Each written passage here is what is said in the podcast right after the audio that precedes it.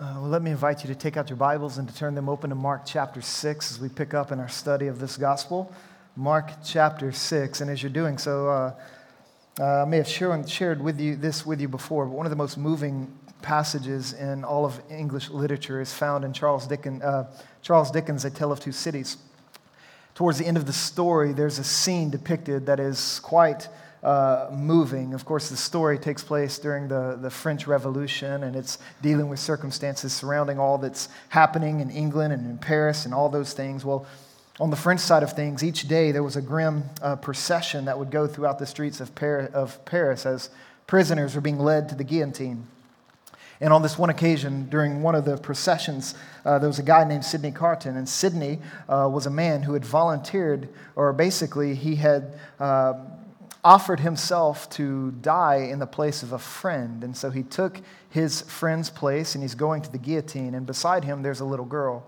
And this little girl was in the prison cell when, when Sidney uh, made this known that he was going to be taking his friend's place. And this little girl was moved by his sacrifice. He was moved by his selflessness. And so she uh, was walking with him in this procession. And, and she looks up at him and she says to him, if I may ride with you, will you let me hold your hand? I am not afraid, but I am a little weak, and it will give me more courage. And so, hand in hand, they rode together. And when they reached the place of execution, he noticed, uh, Dickens writes, there was no fear in her eyes. As she looked up into the quiet, composed face of her companion, and she says out loud, I think you were sent to me by heaven. It's a powerful scene as you see a little girl inspired by someone else's selflessness. A little girl taking courage in her companionship with the one that she took that road with. All of which happening in the midst of this revolution. And, and I say that because we're stepping into a passage that at first glance may seem, it may seem strange for us to talk about uh, the theme of revolution when you look at the passage we're looking at this evening. But I think it's entirely appropriate if you and I consider what's taking place when Jesus performs undoubtedly his most one of his most famous miracles, the feeding of the 5,000. This is the one miracle apart from the resurrection of Jesus that appears in all four gospels. But what we're seeing in this moment is that this one who's been sent from heaven to ignite what might be described as a gospel revolution and to empower our participation in the things that He's doing, regardless of what sacrifices and what selfless uh, acts, what selfless acts are going to be required of us along the way. Now, again, this is one of those stories that is quite common, it's quite familiar. You don't have to be uh, necessarily a person who's grown up in church or around Christianity to have perhaps heard of this story. This moment, Jesus feeds the 5,000 with five loaves of bread and two fish. He performs this uh, incredible miracle. It's a popular story that is woven, that's kind of made its way into the fabric of our context and our culture and our society in a variety of ways. And it inspires generosity and inspires sharing. It, it inspires all types of things. It's one of those stories that makes it into every selective children's Bible that you'll read. Of course, you can't find a children's Bible that accounts for everything in the scriptures, but it's somewhat selective and for, for uh, reasons that are understandable. But this is one of the stories that's consistent in them all because it's often displayed as a happy story of families sitting around and eating together. But what I want us to do tonight is I want us to kind of look at this passage from a different angle. I want us to look at this passage from an angle that is oftentimes overlooked and one that is not always talked about, and that is this is a story about a revolution. It's a story about what might be described as a gospel revolution. And I'll show this to you in a variety of ways. I, I think scholars are cueing in on this as the more they've been studying the Gospel of Mark and the more they've been looking at the details of this story. And I'll just point out four uh, signals that kind of cue us into its revolutionary nature and its revolutionary intent. You, you understand that this passage takes place in rural Galilee. At the time in the first century, rural Galilee was a stronghold for what was known as the Zealot movement. The Zealot movement was a militant group of Jewish nationalists who wanted to conspire the overthrow of the Roman Empire or the Ro- or Roman oppression in Israel. And so they were constantly moving in clandestine ways to, to bring that about. And so the setting of this story is in the backyard of this, this zealot stronghold. And then you have this reference there in verse 34 to sheep without a shepherd. Now, at first glance, that may seem like a, an innocuous phrase, a cute phrase, a, a compassion uh, generating phrase, sheep without a shepherd. But that is a phrase that speaks to a military dynamic. You'll see it littered all throughout the Old Testament, usually in reference to when Israel was found with leaders incapable of leading them uh, into a, a victorious situation. You got leaders like Joshua who'd be needed to come and be a military leader for the people of Israel. In that moment, before Joshua was recognized and affirmed as that leader, Israel's described as a sheep without a shepherd, a leaderless people who cannot handle the pressures that are being applied to them from the surrounding nations. And so you do have a, a military dynamic behind that phrase. And then there's also a clandestine element when you look at verses 31 through 33, where you have these, this many who are described as coming and going. You get this impression that, that some are coming towards Jesus, listening to what he's saying, and then they're going and telling others, and they're coming in. And it's kind of this covert, clandestine movement. It's suggesting that, that people are getting ready for something, some type of revolution. Perhaps they're they're envisioning this Jesus as being this militant Messiah who's come to liberate the Jews from Roman oppression. But then later in verse 44, there's an interesting dynamic where we're told that 5,000 men, and that is a gender exclusive word, men ate of the loaves. And that, that description excludes the women and the children, not because it's biased against women and children. That phrase, I believe, excludes women and children, and the hard masculine is used there because it's this depiction of what might be uh, viewed as a type of army a military force, 5,000 soldiers, so to speak, are getting ready to follow the Messiah into to liberate uh, or to kick out the Romans from their land. And now, if you really want kind of proof of this, in John's account, in John chapter 6, verses 14 and 15, after Jesus feeds the 5,000 and after this miracle happens, check out what is said in verse 14 of John chapter 6. It says, When the people saw the sign they had done, referring to Jesus and his disciples, they said, This indeed is the prophet who has come into the world. This is the Messiah, the anticipated one.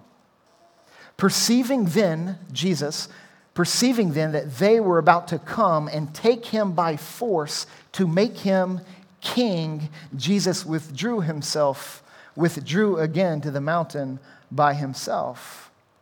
And so this crowd in this moment, there's an there's a instance towards the end where this crowd wanted to come and take Jesus and force him into kingship, take him by force and make him their king, to make him their leader. They were clamoring for a revolution, and indeed, Jesus has come to bring a revolution, but the type of revolution Jesus would bring into the world contrasted starkly from the revolution that was, that was championed by the zealot movement and by many people who wanted a violent revolution, a revolution that would say, well, power must be taken. But then Jesus steps in and he launches what might be described as a gospel revolution that isn't bent on taking power, but it's actually bent on surrendering power. It's bent on giving power. A revolution that doesn't come about by, by exercising violent acts, but a revolution that is, that is ignited by one violent act that wasn't done by Jesus, but one that was done to Jesus when he dies on the cross. So I think this story is a story about a gospel revolution, and it is a revolution that is quite different from any revolution you may read about throughout the canon of human history. And, and so I want us to consider. Look at verse 30. We'll just kind of hold that in your mind as we walk through the passage. It says, The the apostles, referring to uh, Jesus' 12 disciples, the ones who earlier in verses 7 through 13 had been sent out to engage in the ministry of Jesus. They went out and did the very same things Jesus had been doing all along, uh, proclaiming the gospel of the kingdom and performing miracles and, and, and, and uh, exiling demons and doing those types of things. And then here in verse 30, they've come back to Jesus and they're reporting to him. It says that they told Jesus all that they had done and taught. And so Jesus said to them, Okay, well, let's take a break. Let's retreat. Come away by yourselves to a desolate place and rest a while. For many were coming and going, and they had no leisure even to eat. So many were, were pressing in on Jesus and his disciples, trying to figure out what they were about. Jesus says, Let's get away, let's rest. And they went away in the boat to a desolate place by themselves. Not many saw them going, and now many saw them going and recognized them, and they ran there on foot from all the towns and got there ahead of them. And when he went ashore, he saw a great crowd, and he had, get this, compassion on them because they were like sheep without a shepherd. He had compassion on them because they were like sheep without a shepherd. Again, this kind of speaks to this. Jesus was always, he had a tendency when he looked out upon the crowds that would gather around him, there was a tendency for the chord of compassion to be struck within him. A very similar thing goes down in Matthew chapter 9 when he looks out and sees the crowd and he sees they are harassed and helpless like sheep without a shepherd, a leaderless people, a people whose earthly leaders were inadequate to bring about the kingdom of God, earthly leaders who could not accomplish God's purposes for the world, a people who desperately needed a more qualified leader, a better leader, a people who needed the ultimate shepherd whose name is Jesus, who's come to bring in this ultimate revolution. As I was studying and reflecting upon this moment, of, I was reminded of what the scene would be like if I ever walked into my daughter Delaney's preschool co op and the te- say there was no teachers, there was no leaders, it'd just be mad chaos. I mean, there'd be a revolt there. I mean, everything would be in disorder. Toys would be all over the ground. Crayons would be stuck up noses and in ears, and all kinds of crazy things would be happening because these kids aren't, aren't capable of leading themselves in the direction in which they need to be led. And there's a sense in which when Jesus sees this crowd coming to him, he's stirred with compassion because he recognizes their need for a more qualified leader than the ones they were accustomed to. You see, all throughout the history of Israel, Israel had seen good leaders, decent leaders come, and decent leaders go. They've seen a lot of bad leaders come and a lot of bad leaders go. In fact, in the passage we saw last week when we looked at King Herod, who was the ruler of this, the Roman representative of this region, who was overseeing what was happening in this area. Uh, he was a bad leader. He was a ruthless leader. He was a leader without any conviction or any integrity. And so Jesus sees this, he knows this, and he's stirred with compassion about it. Because ultimately, the revolution that Jesus has come to bring into the world is a revolution of, is a compassionate revolution marked by word and wonder. A lot of the reason why this chaos was happening and people were harassed and helpless like sheep without a shepherd is because there weren't people communicating to them the reality of who God is and what God intended for them. This is why when it says Jesus was moved to compassion, the very next thing he does might catch us all off guard. After he's stirred with compassion, what does he do? He begins to teach them many things. Now, we do not often equate compassion with instruction. We usually view compassion as some type of physical deed, something we do to help somebody's physical needs. But here, Jesus' compassion led him to instruct the people, it led him to communicate the reality of the kingdom of God. And so, when it comes to our compassion, as we participate in the things that Jesus is doing here in the city of Seattle, as we want to be a compassionate people, we don't want to be the types of people who put a wedge between word and wonder, a wedge between works and, and teaching or instruction. Jesus' compassion is stirred, and the first thing he does is he teaches them, he instructs them, because ultimately Jesus' word nurtures our souls. See, Jesus knows this from his own experience earlier in Mark chapter 1 when he retreated into a desolate place, when he went into the wilderness to be tempted by the enemy and to commune with his Father. It says he fasted for 40 days. And in the midst of this fast, at one point, the enemy came up and tried to tempt him away from obeying his Father, tempt him away from trusting God's intentions and purposes for his life. And there was a moment where the enemy steps up and says, Hey, here's some stones. Why don't you turn these stones to bread? I know you're hungry.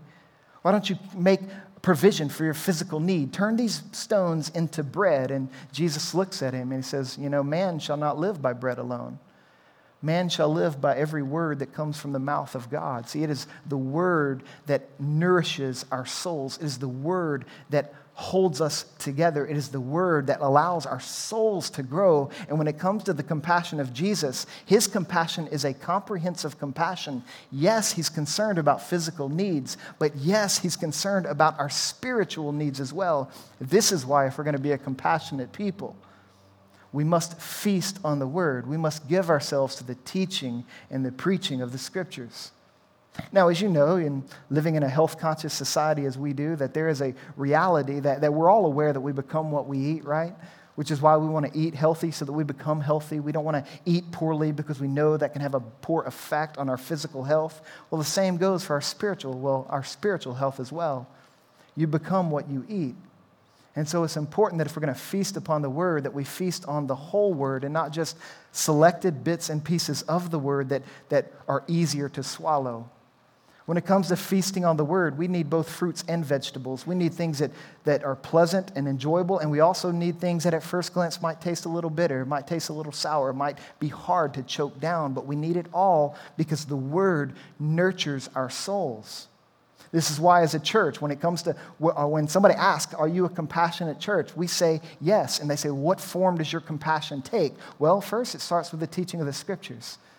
Because we understand that the ministry of the word is the one thing our church cannot do without. But we also recognize that if we have the ministry of the word, the ministry of the word will not let our church do without anything else. It is the ministry of the word that will give that will bear the fruit of compassionate ministry towards people's physical needs. So when Jesus is stirred with compassion, the first thing he does, he begins to teach the people. He begins to nurture their souls. He begins to provide instructions, and he does so for a while because eventually the sun went down. And when the sun went down and the sun started to go down, uh, the disciples recognized that people needed more than just the instruction, that they actually needed food. And so you pick up reading in verse 35. It says, And when it grew late, his disciples came to him and said, This is a desolate place, and the hour is now late.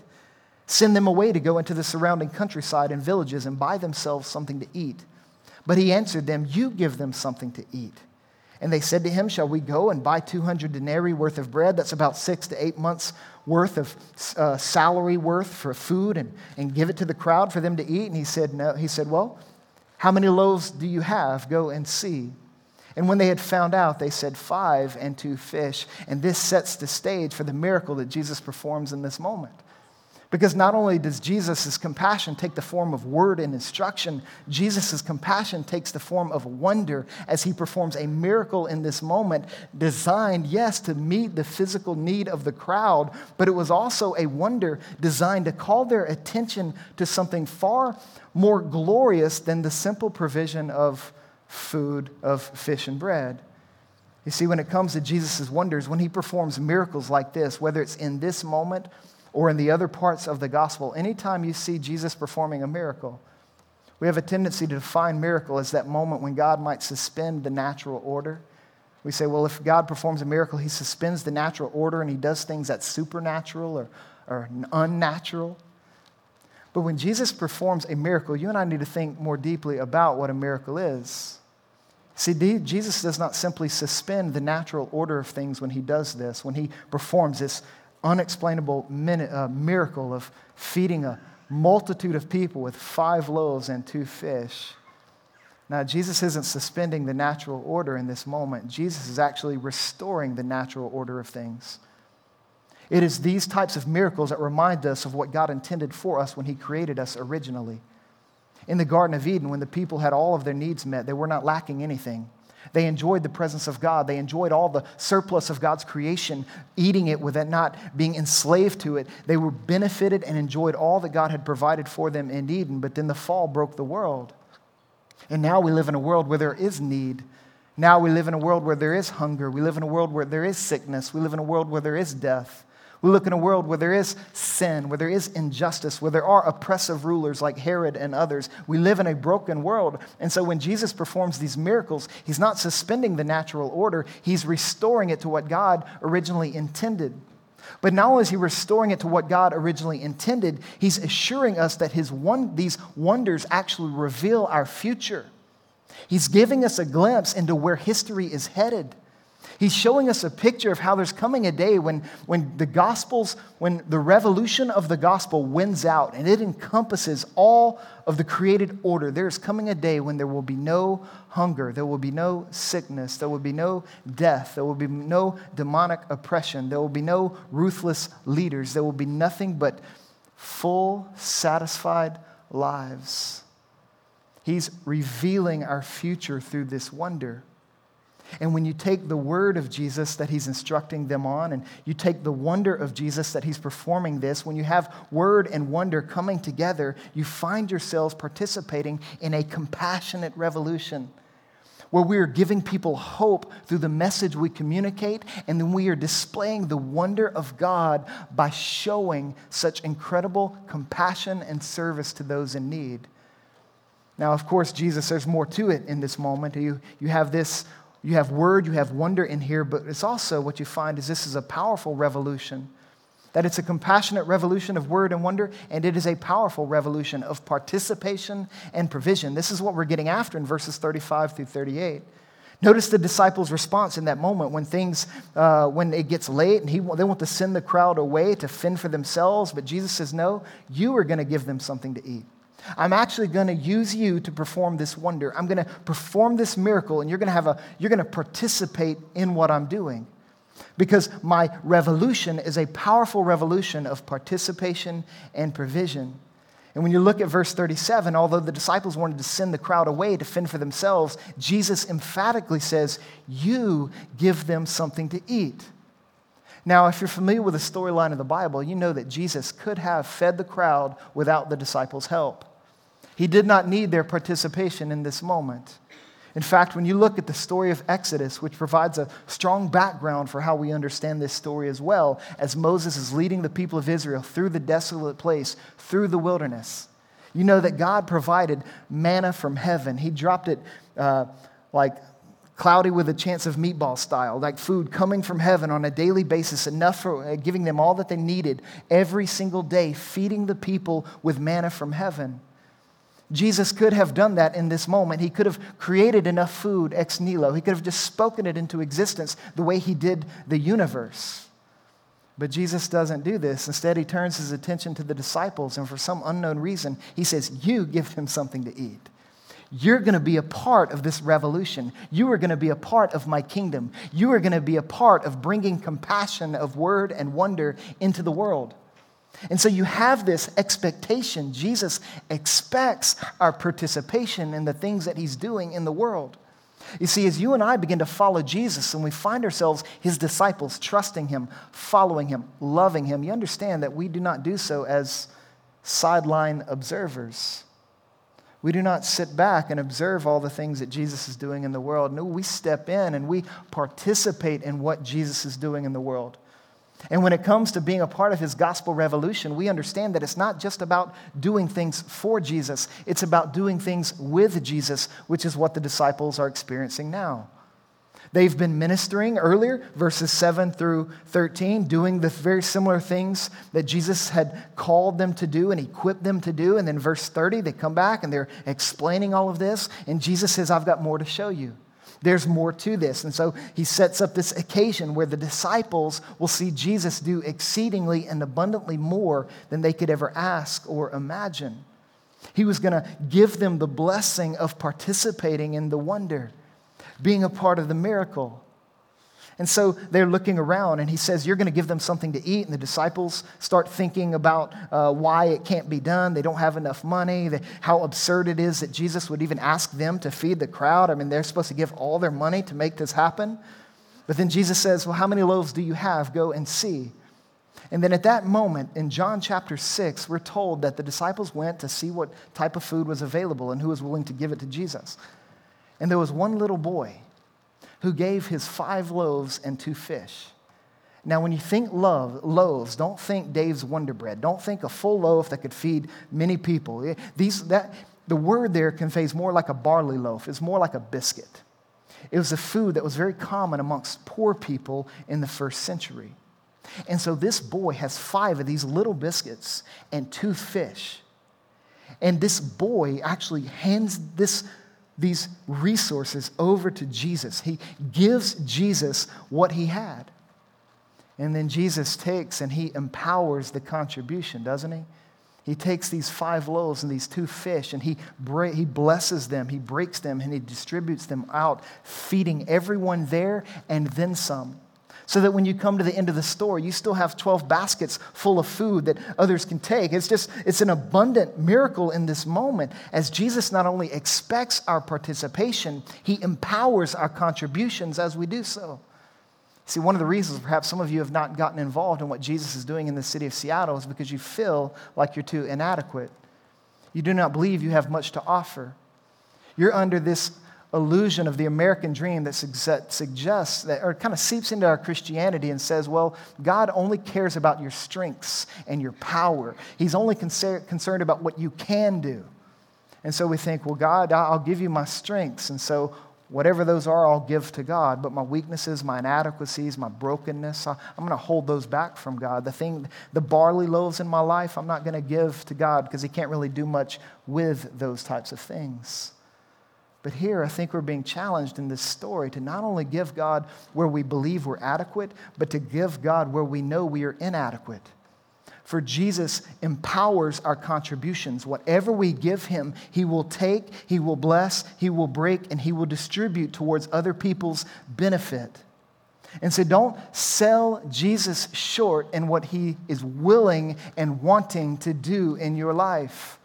Don't just say, Well, I'm strong in this area, so that's how I serve. If Jesus is encouraging you to step out on faith and to see Him perfect His power in your weakness, give Him your weaknesses, give Him your inadequacies, inadequacies give Him your barley loaves because this gospel revolution is a revolution of power it's a powerful revolution of participation and provision participation and provision so when we participate in what jesus is doing we give everything to him and we trust him to do what only he can do so don't sell yourself short. There's, there's a woman by the name of Elisabeth Elliot. She was married to a missionary, to a, to a guy named Jim Elliot back in the 50s who was uh, martyred. He was speared by uh, a tribe of people who did not believe the gospel and had not yet heard the gospel, and he was killed in the process of trying to bring the gospel to them. And since then, she's lived a long life of just writing and thinking and encouraging dis- disciples in many ways. And, and as I was studying this passage and I was thinking about how Jesus empowers our contributions, her, her words came to my mind, and this is what she said. Elizabeth Elisabeth Elliot writes If the only thing you have to offer is a broken heart, you offer a broken heart. So, in a time of grief, the recognition that this is material for sacrifice has been a very great strength for me. Realizing that nothing I have, nothing I am will be refused on the part of Christ, I simply give it to Him as the little boy gave Jesus his five loaves and two fishes. With the same feeling of the disciples when they said, What is the good of that for such a crowd? Naturally, in almost anything I offer to Christ, my reaction would be, What is the good of that? But the point is, the use he makes of it is his blessing. The use Jesus makes of our contributions is the blessing. So we give everything to Jesus, recognizing that the work he's doing in the world, this gospel revolution, is a powerful revolution of participation and provision. And one of the reasons some of us are not yet seeing Jesus do the wonderful things in and through our lives is because we're too busy sitting back on the sidelines, making excuses of what can't be done. Like the disciples, we're emphasizing the impossible, whereas Jesus always emphasizes the possible. So let me ask you what, what areas of your life seem impossible right now? What seems insurmountable to you in your life right now as it relates to the life you're leading or the life you're living as a follower of Jesus? Maybe it's your parenting. Maybe you're so uh, stretched and stressed by the demands of the little ones in the home that you don't know if you have the capacity to love anyone outside of the parameters of your family. Maybe you're, you're so stressed and stretched that you're having a hard time showing patience towards the little ones who are having a hard time learning how to navigate this world and all the changes that are taking in their bodies.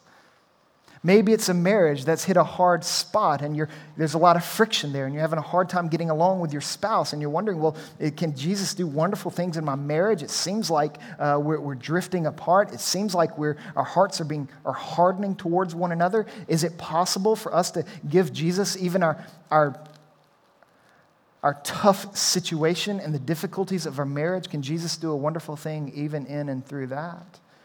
Maybe it's your singleness. Maybe you've become frustrated of living a life as a single person and you want so you want someone to share life with, and, you've, and you're maxing out your patience in the process, and you're tempted to compromise. Perhaps you're tempted to compromise your convictions by settling for someone who doesn't share your love for Jesus, settling for someone who doesn't share your trust in Jesus, and you're tempted to give up in this moment, wondering, can Jesus do anything wonderful? Can he be as wonderful as the provider for my life, a spouse? I don't know what might seem impossible to you. Maybe it's something that Jesus is stirring within you. Maybe it's a need that Jesus has tuned you into in our city. Maybe it's a heightened awareness of how People are living lives like sheep without a shepherd, leaderless lives who aren't leading them into the kingdom of God, and your awareness of those needs is increasing. And, and you're tempted to be overwhelmed by the mass needs in the city. And you're wondering, can Jesus do something here? Can he change these situations? Can he use our church, as small as it is, to make an impact for the gospel in this city? Maybe Jesus is stirring a desire in you to start a missional community, and you're thinking, well, I've never really had that type of leadership uh, evident in my life. I've never been able to give myself in that type of influential way. And, and so I don't know if I can. I know there's need for missional community. I know there's need for us to make disciples in our neighborhoods and in these smaller clusters and these smaller avenues. And, but you're wondering if Jesus can take what you have to offer and bless it, break it, and distribute it far and wide, and do exceedingly and abundantly more than you could ever ask or imagine on that front. And it is where this story we want to contemplate, we want to consider if Jesus expects our participation and if Jesus empowers our contributions. It's where we take all these needs that we have in us and around us and we say, okay, here's all of our needs. Here, here's my life. Here's my gifts. Here's my what I think are strengths. Here's what I think are weaknesses. Just, just here's me, God. Take it, break it, bless it, and do something with it. That's what we do on our end. This is what the disciples are learning in this moment as Jesus who could have clearly met the needs of the crowd without their participation, but he chose to bring them in on it, and he's choosing to bring you in on his work as well. Jesus wants to wants you to be a part of his gospel revolution. And so what's interesting in verse 39 it says after they brought these five and two fish, it says, Then he commanded them all to sit down in groups on the green grass. Now, this is an interesting command. He tells everyone to sit down in groups before the miracle happens, before the wonder happens. And so they sit down in groups, and there's a moment of waiting for Jesus to come through before he begins to feed them, before he blesses and breaks and distributes the food in this miraculous way. And I think there's a word there for us as we consider how when we're following Jesus and we want to participate in what he's doing, sometimes we want Jesus to give us the whole picture of how a certain situation is going to play itself out. We want to know when our marriage is going to be made whole again. We want to know when our parenting will be able to come up for air. We want to know when life will ease up a bit. We want to know when our missional community will start firing and thriving in, in fellowship and service and in study and do all the things that they're designed to do. We, we want the whole picture, but oftentimes Jesus tells us to, to take the next step before he gives us the whole step, before he gives us the whole picture. And so it's very important that as you are following Jesus in the world and as you begin to act on the things that he's calling you to do, you do not wait for Jesus to fill in all the gaps before you move. You see, when Jesus provides, when he empowers our contributions and he provides for our lives, he does so in stride. He provides in stride. It is as we walk in faith where we see his wonders coming to be. So don't wait to take a step when you begin to see everything making sense and you begin to see everything uh, working out well. No, you just do. Take the next step. You do what you know you can do in the time that you can do it. This is the, uh, a pattern here that we're discerning. And so, verse 40, they sat down in groups by hundreds and by fifties. And I love verse 41.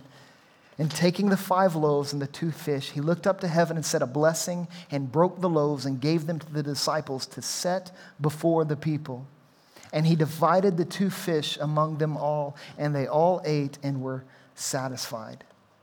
You see, when it comes to this revolution that Jesus is bringing into the, this world. It is a compassionate revolution of one word and wonder. It's a powerful revolution of participation and provision, but it's also a subversive revolution of sacrifice and service. Here's what I mean by that Almost every revolution that happens in the world is ignited by some act of violence that's designed to take power. But Jesus' gospel revolution is a subversive revolution built on sacrifice and service. And this is signaled here in verse 41. Because Jesus' gospel revolution isn't designed to take power necessarily, it's designed to give power.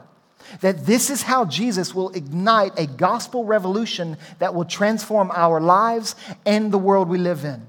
And it comes through sacrifice and service, starting with his own. When you look at verse 41, there's a broad hint in the language here. He says that he blessed the food, he broke the loaves, and then he distributed it to the disciples to set out. Now you hold those verbs, blessing, breaking, and giving. Hold those verbs because the same verbs show up again in Mark chapter 14.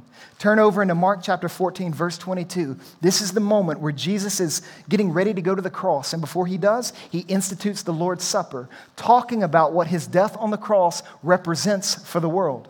And listen to what goes down in the Last Supper. It says in verse 22 of Mark chapter 14, and as they were eating, he took bread and after blessing it, he broke it and gave it to them. And of course, when he does that, and he goes on to say in Mark chapter 14, verse 22, he goes on to say, This is my body. So the bread in that moment that he blessed and that he broke, it was a signal, it was a clue, it was an indicator of his body that would ultimately broken on the cross. And so you think about this subversive revolution through sacrifice and service. You understand that when Jesus went to the cross, that same pattern unfolds. Jesus blesses before he is broken. Jesus blesses when he's hanging on the cross and he looks at those who have crucified him and he says, Father, forgive them, for they know not what they do. That's blessing. That's compassion. That's forgiveness. And after he says, Father, forgive them, for they know not what they do, he's broken. And the bread of life is broken apart so that their forgiveness could be assured. Check that. So our forgiveness could be assured. Jesus blesses us by being broken for us. This is how we ultimately are brought into his gospel revolution. This is how we begin to experience the compassion of God in a life changing way. This is how we begin to be motivated and empowered to engage a powerful revolution of participation and provision, a subversive revolution of sacrifice and service. It comes when we take the bread of life that had been broken for us into us recognizing Jesus blesses us by being broken for us. He died for us. And as you and I begin to see how that is the ignition switch for his gospel revolution in the world, we begin to take that in in faith. What that will do for you is it will turn you into a revolutionary. When you take that in, you will become a participant in, the, in this gospel revolution this subversive revolution of sacrifice and service.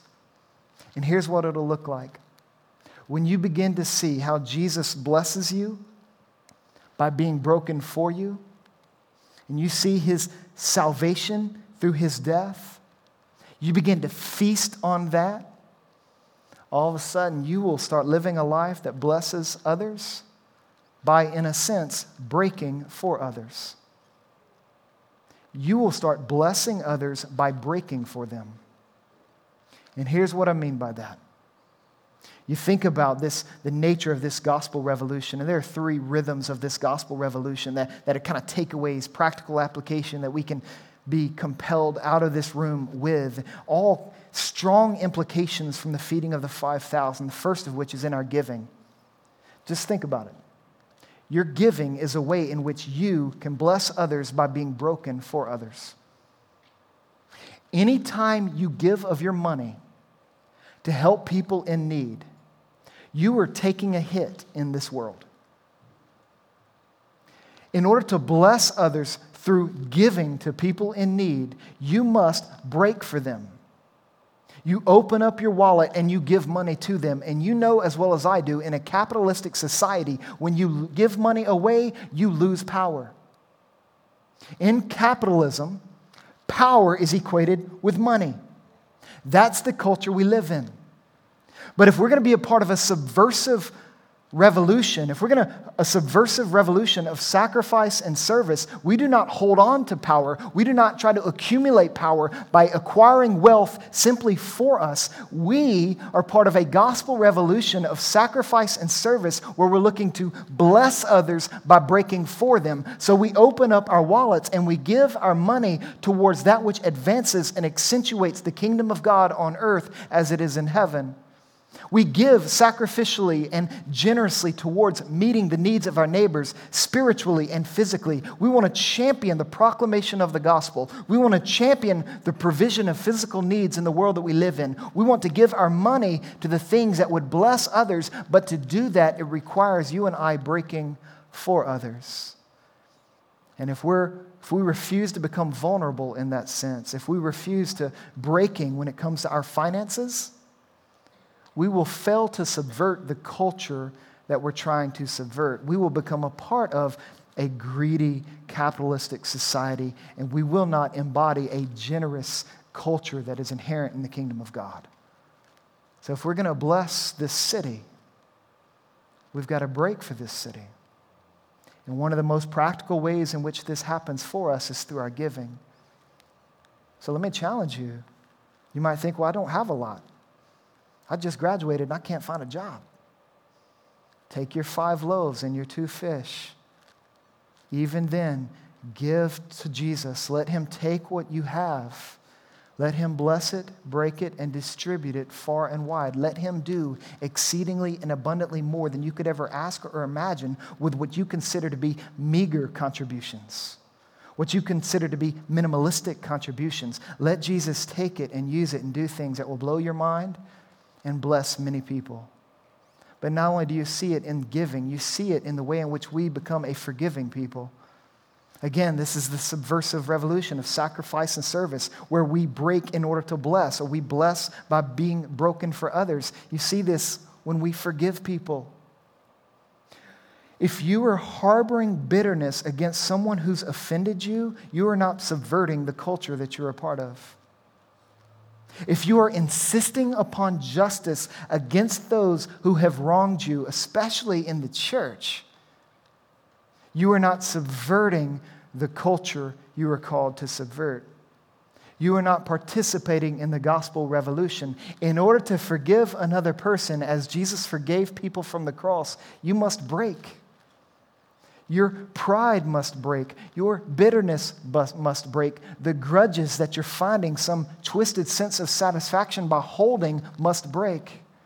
And I know it's hard. I know it doesn't happen easily and naturally, which is why we need to remember that Jesus not only calls us to participate in this revolution, but he empowers our contributions. So we take our, our bitterness and we take our grudges and we offer everything up to Jesus and we say, Jesus, take this, bless it, break it so that forgiveness may flow from me.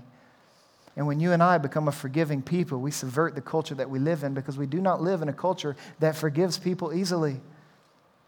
I mean, you just you, you say one wrong thing on Facebook or Twitter, you make one stupid post online, you're done in this society.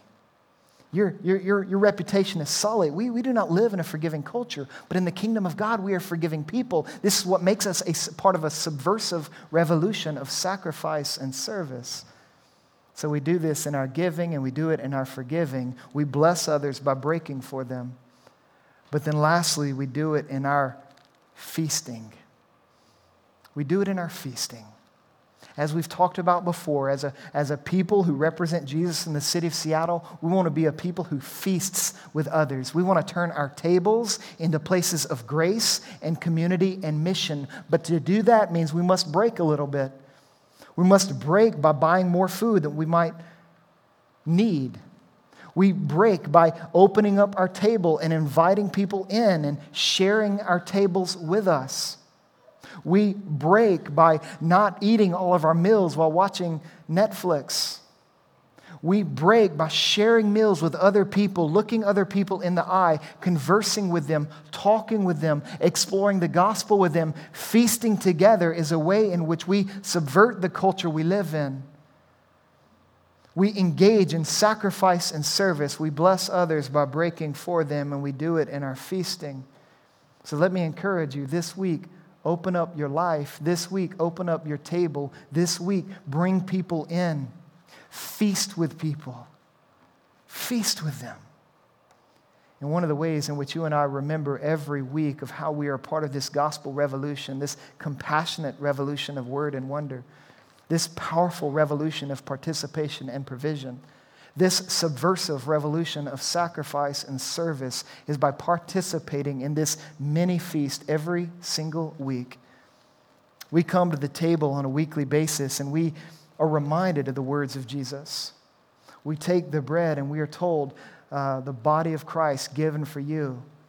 And you dip that bread in the cup and you are told, uh, this cup the blood of Christ, which is shed for the forgiveness of your sins, and you partake in this feast every week. And as you do, understand that you are recommitting your life to this revolution. You are anteing up your role in what God is doing in the city of Seattle. You're remembering what Jesus has done for you, how he, was, how he blessed you by being broken for you. And as you take this in, you turn it out when you leave, remembering that in order to bless others, you must, in a sense, break for them too. So I'm going to pray for us. We're going to open up the table. I'm going to invite you all to come at your own pace. If you are trusting in the gospel, if you have taken in Jesus by faith, you are welcome to come and partake of this meal. If you've yet to take Jesus in by faith, to feast on the bread of life that is Jesus and his life and his death and resurrection, let me encourage you to refrain from coming to the table and reflect upon why that is on the back of your worship guide or the teaching outline, you'll see a couple of prayers provided to help give you some language about some things you might be processing or thinking or sensing during this time. And so, as others are coming to the table, let me encourage you to prayerfully consider those words and to discern what Jesus might be doing in you. And if you find yourself saying, I, I want to be a part of this thing, I want to know this leader named Jesus. I want to be part of his gospel revolution. Then come to the table, partake in this meal for the first time as a worshiper and a follower of Jesus Christ. But if you do, let me encourage you to connect with me or one of our other pastors or leaders to, to talk with about that. We'd love to shepherd you along the way so that you can learn what it means to follow Jesus in this way. Let me pray for us. We'll open the table and proceed. Heavenly Father, we come before you right now and we thank you for the sending of your Son Jesus to live and to die and to rise again. We thank you for what his gospel does for us and what his gospel is doing through us. And I pray as we approach your table now that you would, that your Holy Spirit would administer his reality to us once again. I pray that we would celebrate the fact that he blesses us by being broken for us. And I pray that as we go from this space tonight, we would seek to bless others by breaking for them too. We ask this all in Jesus' name. Amen.